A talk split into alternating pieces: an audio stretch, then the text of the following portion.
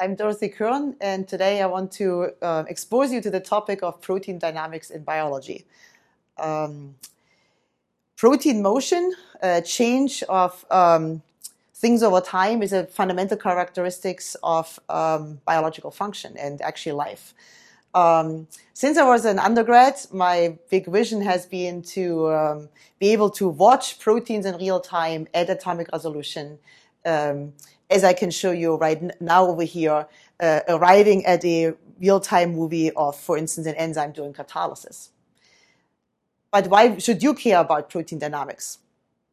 Let me use um, a macroscopic um, analogy to illustrate to you why we have to go beyond static snap snapshots to understand biological function. Um, from this little um, picture here, you don't know my game. So you don't know whether the ball goes in. But macroscopically, to watch action is very simple. You just buy a video camera. However, that's of course not possible on a microscopic level. Um, in fact, what I want to tell you is that macroscopic protein dynamics is actually rooted in the microscopic dancing of individual atoms. And what I would like to do today is show you how protein dynamics is linked to biological function and which biophysical techniques, the most prominent biophysical techniques you can use to visualize it. If you keep asking the questions, how do proteins work? You arrive at the atomic resolution level, the smallest building blocks um, of, um, of, of, biology. Structural biology has revolutionized um, our understanding of proteins on this atomic level. However, I would argue that these beautiful structures I show you will not tell you how they work. What my lab has done in the last years is to add the fourth dimension to structural biology to directly watch proteins in action. So I just show you a little overview here of the, the kind of work we, are, we have worked on. Um, for instance, on the first one over there, you actually see a signaling protein. And unlike the textbook uh, picture that you think the protein is in the inactive state and then it gets, for instance, phosphorylated and, and, switches over to an active structure, what we found is that actually the uh, protein constantly flips back and forth, jumps between the two states. Uh, and so it's, it's a very different uh, picture of how signaling actually works. Um, down at the bottom, um, I can show you another example how, how we uh, visualized how a multi-drug transporter transports drugs, which you just put in a cell from the inside back to the outside um, via a constant conformational change.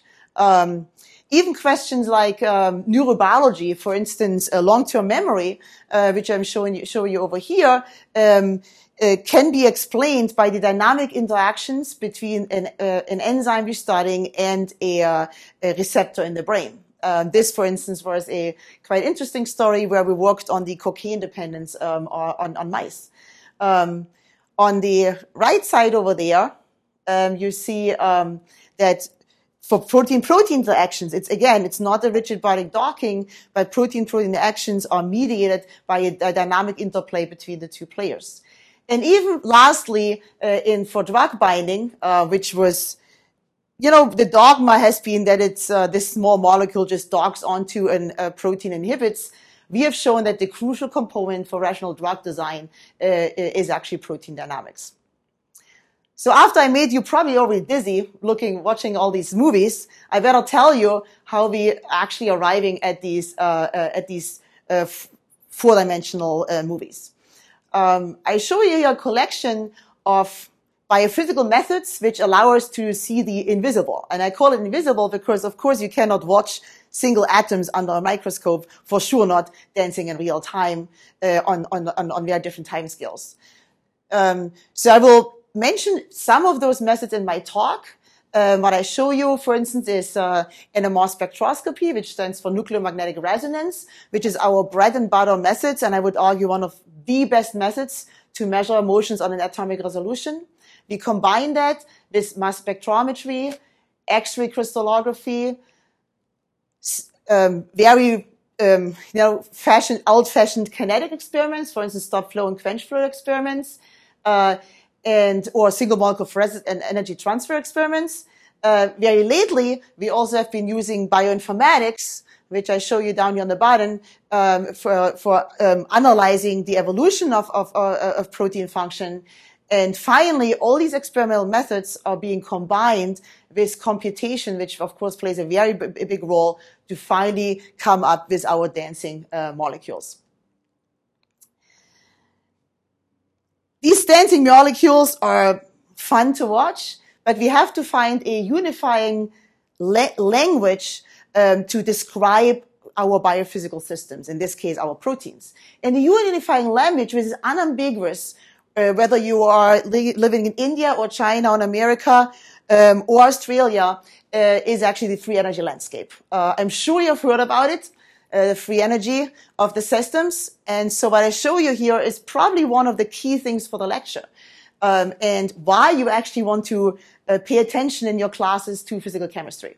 Um, if you have an, uh, a protein, which for instance interconverts bet- between two different states, for instance, state A and state B, which could be the inactive and active state, um, to describe the entire system, we want to do three things. We want to figure out the, the populations between the states. And so what you see actually that, of course, in the energy landscape, uh, a state is defined as a minimum uh, in the in the free energy landscape over here and over there. The interconversion, meaning going from state A to state B, is going over the transition state. So in the energy landscape, um, the transition state is defined as a saddle point and the high, uh, high point of the free energy landscape. So what I described right now are the two major states. We call them kinetically distinct states because they are uh, separated by a pretty big free energy barrier. And as you know, the height of the free energy barrier defines the rate of interconversion. Big barrier means slow, little barrier means fast. So when we go down uh, from the tier zero to tier one, we of course also have smaller over there. We have actually smaller, smaller um, barriers, meaning that these interconversions are faster. For instance, nanosecond time scale. We call them tier one. And even further down, we have more microstates, which could be hundreds of thousands within that A state, which are interconverting in the picosecond time scale. And we call them entropic substates. And finally, if you want to really completely describe the systems, we would like to know the structures of all these snapshots and uh, uh, structures which are being sampled. So that's really the big picture goal because if we can describe it, our system in this way, uh, we, we fully have, uh, have understood it. Now, what kind of motions belong to these picoseconds, nanosecond, picosecond timescales? Um, the very fast time scales, if you have learned from in chemistry, are really bond vibrations. Moving up from femtoseconds to picoseconds to nanoseconds, we go into rotations of single bonds, loop motions, and side rotations. And then finally going all the way up to milliseconds, seconds, or even hours, we are talking about very collective motions of many atoms together. Um, the, the, last question now is, what kind of methods could we use? Um, so I've pinpointed a few methods which you can see are used to describe different time scales of motions over here. And this will be now a part of the talk to explain to you how to use these methods to figure out motions on these different time scales. For the remainder of the talk, I thought to be actually really like hands-on, I'm choosing to describe um, how to study protein motions and how the motions are dictating biological function on one system, which is the caloric power of enzymes during catalysis. It has always intrigued me how amazing um, enzymes are in their caloric power. Um, this enzyme, for instance, is an absolutely essential enzyme in every cell, in every organism, because it, uh, in, it uh, catalyzes the interconversion between ATP and AMP to two ADP molecules. So why is this reaction so essential for every cell? It contains, it, it uh, maintains the right nucleotide concentrations in the cell. Uh, you might not know, but if your ATP concentration in the cell drops by one millimolar, you're dead. So this reaction without the enzyme would take 7,000 years. The enzyme can complete this chemical reaction within 10 milliseconds.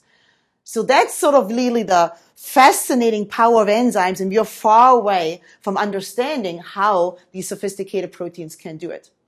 So now, what have scientists done so far? The traditional way of uh, describing enzymatic powers is using actually turnover numbers, how fast the enzyme is turning over a substrate, or for instance, um, a Michaelis-Menten constant, which is really the sort of affinity of the protein to the substrate. What I wanted to do, and that was sort of my, you know, dream since I was an undergrad, to watch the enzyme in action at atomic resolution, sort of shown with that little blurb um, of, of, of, of picture here. So how do we get there? I told you the very next step is that we have to figure out the free energy landscape. Before we do that, of course, I told you we have to describe all states. In order to figure out which states are actually sampled during catalysis, um, a very important step is to come from an enzyme to actually putting in the scheme of the reaction. And for the scheme, I mean to write down every single state uh, we can imagine the enzyme is sampling. So what you see over here, the enzyme, the free enzyme over there, um, uh, uh can can bind substrates. It has to bind actually two substrates, ATP and AMP, to make the ternary complex. Then this enzyme is, can do a conformational change. Then chemistry happens. Then another conformational change. And then finally substrate have to be released. So already on this, you know, only 20 kilodalton protein, uh, it's going to sample at least 10 uh, microscopic steps. Now, from this scheme, we would finally would want to actually uh, arrive at figuring out the relative populations, interconversion rate, and structures, which would be the free energy landscape. The first method I want to introduce is uh, NMR spectroscopy. Not only because it's close to my heart, because but, but I think it is really the unique uh, method to watch every single atom in the protein doing its function dancing. And the reason is because we can figure out the entire time range of motions from picoseconds all the way to hours by just choosing the right methods down over here in our NMR toolbox. I told you we can measure every single atom in a protein. Another unique thing is that we actually can measure things at equilibrium. So many other spectroscopic methods, you have to disturb the equilibrium and you're watching how you're re-equilibrating. Whereas with NMR, you can actually measure the equilibrium. And most importantly, I would say we can measure under physiological conditions. We can change temperature, pH, uh, substrate concentrations. We are in solution and having our protein doing what's, what it wants to do and while it's doing its function watching. So this is sort of um, why I really think that is a very powerful method for protein dynamics. So what's the physics behind it? I thought I'm comparing it to a method which I'm sure everybody has encountered uh, already, which is magnetic resonance imaging, where if you have, a, for instance, an injury, your whole body gets pushed into a big magnet to see what kind of injury, for instance, you have on the, on the, on the knee. So it's an imaging method. It turns out we use exactly the same method for nuclear magnetic resonance, except that we don't put a whole body in there to image tissue, but rather our individual proteins where we want to actually wa- watch or look at every single atom.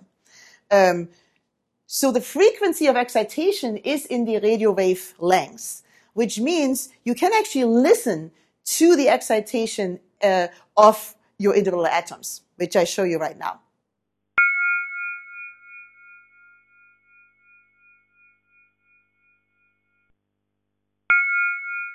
So what you just heard was actually the free induction decay, the um, release of the of the wavelength energies on the radio wave of a single atom. But of course, a protein over here um, consists of thousands of atoms, and we would like to watch or listen to every single atom. So for that, we can actually excite all atoms in this protein and record their frequency, which are different. For instance, here I show you a proton, a proton nitrogen correlated spectrum. So each point over here belongs to one amide in your protein as a signature, which has a unique frequency. So now we can listen to the entire protein resonating, which I play right now.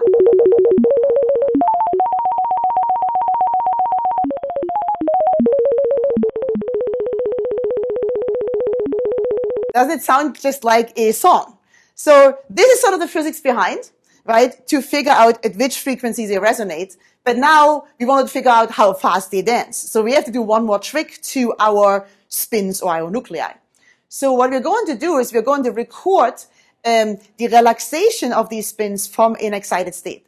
And I decided again to put some cartoons on top here for the biologists and then some little equations for the physics down here. Um, so let's compare our spins with runners. If we actually put them in the excited state, what we actually do, we um, put them on the stadium at the starting line and they're all together starting running around the stadium and they're with these, these frequencies you just heard. They're together, so they are on resonance. That's how you call it in physics. But over time, some will run faster and some will run slower. And it's this dephasing in our stadium, which we call transverse relaxation. And the speed of this relaxation directly tells us about how fast these proteins move. And I've shown you, of course, that these are single exponential decays uh, for the, who the people like actually physics, and so we can measure that. One more thing we have to do to our runners, we don't just want to say, okay, um, these atoms are moving. We actually wanted to describe our free energy landscape. Remember what we, what our goal was to figure out the relative populations, the rate of interconversions, and even structural information. And very, very exciting, um, the Palmer Lab, now, almost 20 years ago, figured out one more trick we can do to our runners. I told you they are running with different speeds. If we now, during this relaxation time, flip the runners, so that Bolt, who was the fastest, will be last, and the one who was last will be fa- will be the fastest. They will actually finish in the stadium at the same time. And what we call that in physics, we are refocusing our pulses.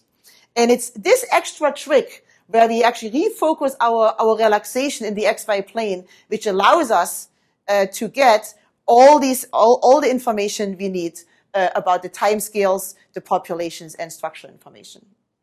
All right, I think I have overloaded you. Maybe was a little bit too much NMR, but I just get excited about it. Um, let's look at some data now. Um, my postdocs, Magnus and Wu, did these experiments on this enzyme during catalysis. I told you we can watch the enzyme during catalysis. So we are putting our enzyme in the NMR tube, and as soon as we add substrate, it's actually catalyzing this reaction. And it turns out because it's a fully reversible reaction, it's going to do this forever. We have samples which have been running through this enzymatic cycle for two months.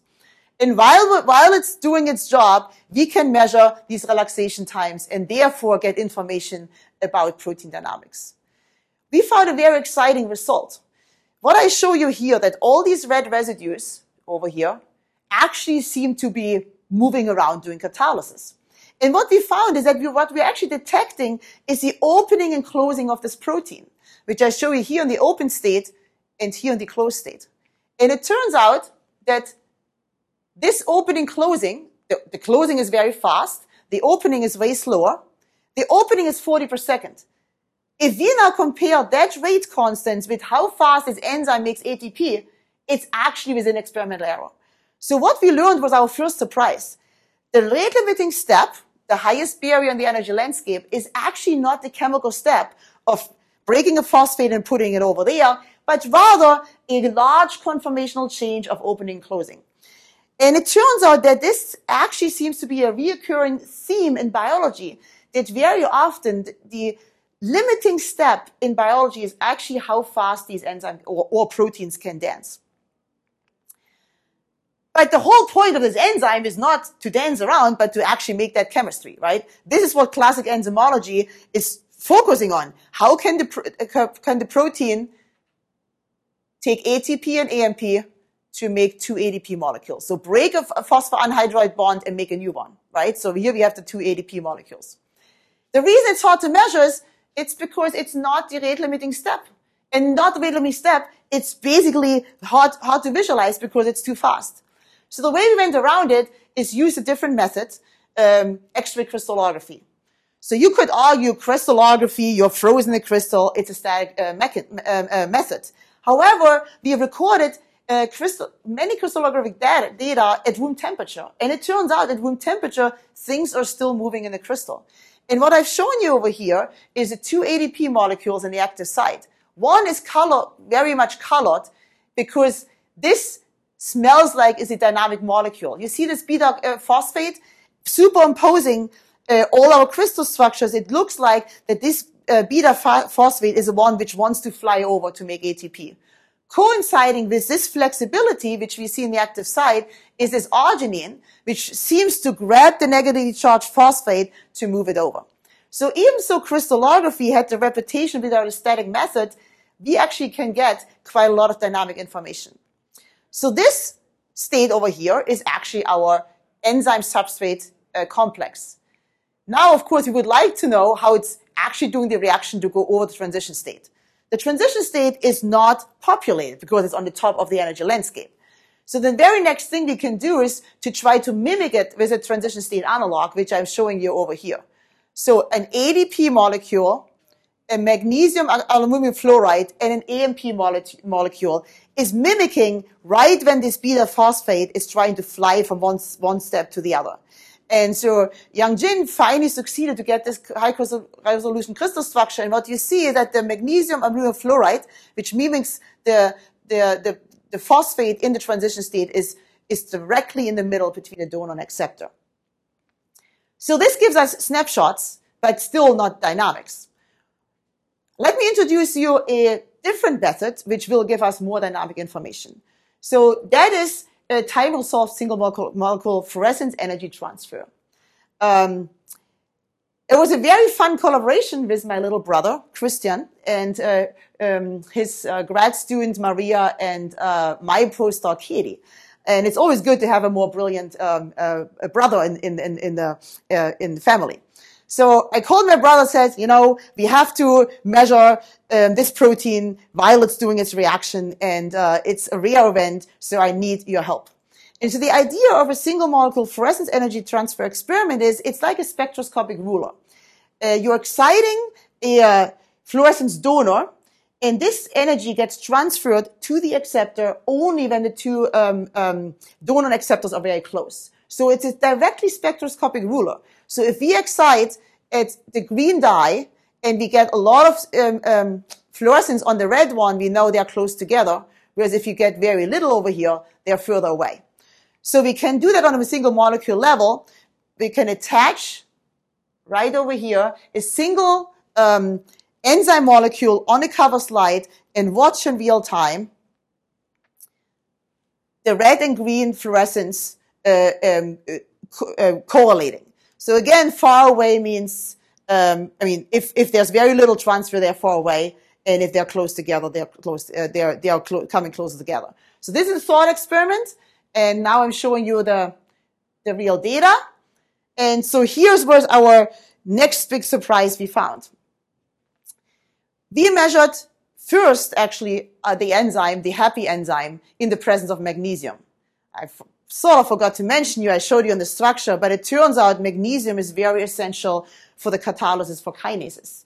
And uh, it was subscribed, described that magnesium is essential for that chemical step, the phosphotransfer, right? When the phosphate goes from one step to the other. So, but here we are measuring the opening and closing of the enzyme, right? So if the fluorescence energy transfer is efficient, close to one over there. We are in the closed state. And if it's further away, we have very inefficient fluorescence transfer. So what you can see that in real time is in milliseconds, this enzyme is opening and closing. But see what happens when we take the magnesium out. We thought if you take the magnesium out, only the chemical step, which is just the movement of a phosphate by one angstrom, is stopped. But in fact, it looks like now the opening closing is slowed down by about three orders of magnitude because if you look at that time scale over here, you're staying in the closed state for several seconds. How can that be? Is the literature wrong? So since we were so puzzled about that result that magnesium is actually very essential for protein dynamics, we designed yet another method, uh, experiment, which is based on a new method, uh, which I want to introduce now. It's called quench flow kinetics. So what we can measure is a single turnover of a protein, or for instance an enzyme, which is doing its first turnover. It's a fast mixing method. So we're using our enzyme over here, mix it with a, with a substrate very quickly and the reaction goes. Then in a second step, we can quench the reaction and then collect data uh, to uh, the, uh, um, a sample for data analysis. So what does it allow us? It allows us to look at the phosphor transfer over here in the first turnover and measure this step, even so a later step might be slower. So we could figure out how fast this fast phosphor transfers in the first tur- turnover. All right. So this is what I show you, the data I show you next. And here's the good and bad news. The good news is the experiment worked and the enzyme is wicked fast for its phosphor transfer. The bad news is it's too fast to be even caught because what you can see over here, within the dead time of the experiment, about 50 milliseconds, the entire enzyme has converted ADP to ATP. So our method is, is actually time limited. So in other words, nature has perfectionized the chemical step to be super fast. Okay. And then what you see over here are multiple turnovers now. That is a slow opening of the enzyme. So what happens when you take the magnesium out? Remember what the single molecule FRET experiment showed us, that the opening is very slow. But what happens to the chemical step? Again, we see a burst, which is a phosphor transfer step followed by the slow opening. Yes, the opening is very slow, but now you see that also the phosphor transfer, that, burst, that, that first burst is also very slow. So what we have learned is actually a very um, amazing thing what nature does. First of all, I can tell you why you have to eat magnesium. I don't know what biotransformed magnesium means. You figure that out. Um, but what we have learned is that nature is that efficient or clever that it uses a single atom to catalyze every essential step in this entire reaction. Think about one single end atom is doing this entire job. It can only do it when it's bound to the enzyme. It accelerates the phosphor transfer step by more than five orders of magnitude relative to the uncatalyzed rate. But at the same time, it's the same magnesium which catalyzes the conformational change by three orders of magnitude.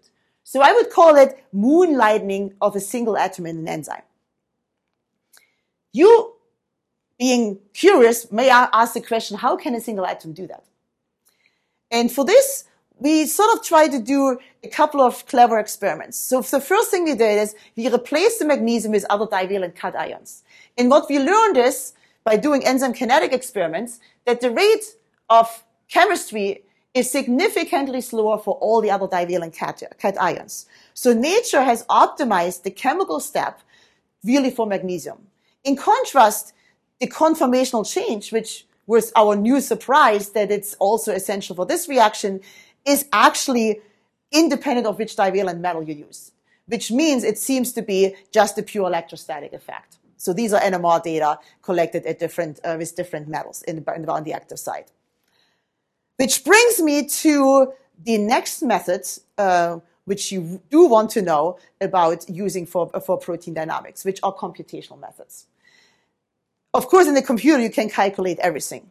So the first thing I'm going to show you is I, the calculation of the electrostatic potential in the active site. You can see our two ADP molecules over here and over there.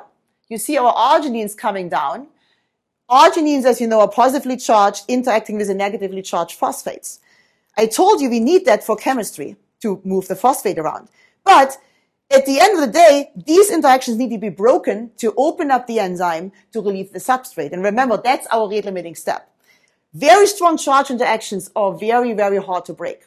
So what is nature doing? It's putting a other positively charged magnesium on the opposite side of, the, of, of, of this interaction, thereby weakening the electrostatic interactions. Very clever mechanism. What else can we do with uh, computational methods? One of the most famous things, of course, you all heard about is molecular dynamic simulations, where we can finally get these dancing, dancing proteins, which looks very, very, very interesting. What is actually the, the, the, the physics behind it? All we are going to do is calculating the law, Newton's laws of motions uh, between the atoms. So it's a classical description of the system. And so what I show you over here is actually the opening and closing of the enzyme, that rate limiting step. There's one other thing I want to mention over there. We can also visualize in the computer single water molecules, which of course we cannot do in experiment. And that answered to me a very puzzling question. My question really has been, how can this enzyme efficiently do phosphor transfer but avoid hydrolysis, which is the energetically favorable reaction? And it turns out, if you think about enzymes, the hardest thing is actually to suppress energetically favorable reaction and not to catalyze the reaction you want to. And the favorable reaction by far is hydrolysis. I told you if you hydrolyze our ATP, we will be dead in a minute. So this enzyme has to be extremely good of suppressing hydrolysis. I thought what's going to happen is that it's going to strip out all the waters on the active site. But that's not what happens. All these little balls over here, these are all water molecules right in the cavity of the, of the active site. How is it avoiding um, hydrolysis? It's actually keeping the water molecules far enough away from the phosphate that it cannot do hydrolysis. And finally, um, using quantum mechanically calculations, we can directly watch that phosphor transfer step, watch your breaking over here, um, the, the, the, phosphate bond, and you put it over there. Of course, we need quantum mechanical calculations there because we have to break bonds. So this is just giving you just a really flair of um, what kind of um, uh, questions you can answer with computational methods. Clearly, a computational methods need to be combined with experiments. Coming back, what I've shown you here is how combining a array, really complementary array of biophysical methods, where we allow, where we're able to figure out on a, a free energy landscape how this enzyme works and how it's doing its amazing power of catalysis. At the end, I want to actually come to something which was very surprising. People thought that if you take these enzymes and they don't see a substrate, they're basically resting. They're asleep which is not true. If you look actually at this enzyme in the asleep state, meaning it, there's no substrate bound, there's a lot of motion going on. And in fact, the motions are already mimicking what the enzyme needs to do during catalysis. So what we are calling it is like that the dynamic personality is built, it's built in, in the enzyme and it underlies catalysis. So let me just quickly show you how we actually saw that the motions which are finally needed for catalysis are really an intrinsic property of the enzyme. Over there, I show you in red, orange, and yellow, three structures which from this one, from, from adenylate kinase, from this kinase in the resting state, meaning there's no substrate bound. What you can see is that the lids are already partially closing. So what we had were three molecules in the asymmetric unit cell, and they had different structures. And they moved exactly along the tra- uh, uh, trajectory where it should go during catalysis, which is the green structure. So there's a partial closure already directly along the, the directory where it wants to go during catalysis. So the question is, of course, crystallography gives us snapshots, but not timescales. That's why we used molecular dynamics simulations to ask the question, what is the time scale of this kind of motion? And it turns out these partially lit closure happens in nanosecond time scale. All good. Except we did one too many experiments. We actually now looked at this free enzyme by NMR spectroscopy I just showed you. And what we found there that there's motion on the millisecond time scale. That's orders of magnitude slower. So what are we missing? So again, our single molecule FRET experiments answered us the question, because what we can see that in real time, the enzyme indeed is doing a full closure, but with this which is much slower. So in other words, you have a, a, a picture where you have fast timescale partial closure and then is a rare event, which is much slower, of full closure. Which brings me to this, to the, to the beginning of my talk to talk about the hierarchy in space and time. What do I mean as hierarchy in space and time? We want to link the slow motions over here to the fast motions. And they're in fact linked. Okay. So I told you a lot about experiments to look how we go over the big mountain, right? The slow motions. But how about measuring these fast motions here? For this, we can measure how fast a bond vector shown over here, an NH bond vector is actually wiggling. And not only that we get the time scale, but we also get the amplitude. So we have measured those by NMR again. That's now pico to nanoseconds going down to these faster motions. And I show you those data as a continuous color scale. Blue meaning that it's um, a very small amplitude. So one would mean there's no, no amplitude change and zero would be a completely isotropic motion. So what you see is that there are hotspots, dynamic hotspots, the, the, the red ones, right? So one more thing I want to explain to you. On the left side, I, I have data on a mesophilic protein, which, have, which lives on in normal, happy environments. And on the right side is actually a hyperthermophilic enzyme, which actually lives in nature in the hot vents. So what happens to these dynamic hotspots here? It turns out these are my elbows. These are the hinges which need to be flexible so that, that my lid can move. So what we see is fast timescale motions in my, in my elbow so that actually my hand can move. So fast timescale motions lead to slow timescale motions. Interestingly, this is directly linked to activity. Because if you look at the mesophilic and thermophilic enzyme, what we know that thermophilic enzymes at low temperatures at 20 degrees are very lousy. And the reason why they are slow is because their fast time timescale motions in their hinges, they are not red and yellow yet. They have no large amplitude. But see what happens when you go to a temperature where now the activities are matched. The activities from here and here are matched. And so are the, the dynamics in my elbow. So that allows us now to put down together this hierarchy in space of time of fast timescale motions, more localized, leading to slower motions of more global changes. Of course, knowing the structures, we can ask the question, what dictates the differential flexibility in these hinges? And I'm just mentioning two things. One is aromatic packing. We rigidify the thermophile by packing a lot of aromatics together and therefore um, holding it together. And the second trick nature uses are prolines because prolines, as you know, are um, uh, imides and restrict the backbone. To summarize um, what I would like you to take home, um, i hope I have stimulated your appetite to uh, be intrigued about protein dynamics.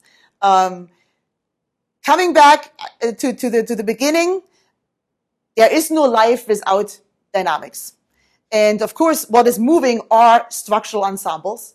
Um, so whether it's signaling, membrane transport, neurobiology, drug binding, what we need to do is figuring out the free energy landscape of the systems to understand how the healthy, happy proteins in our body uh, work, and then to finally apply that to uh, to do rational drug design to intervene with diseases, which will be the second part of, of, of, of my lecture series.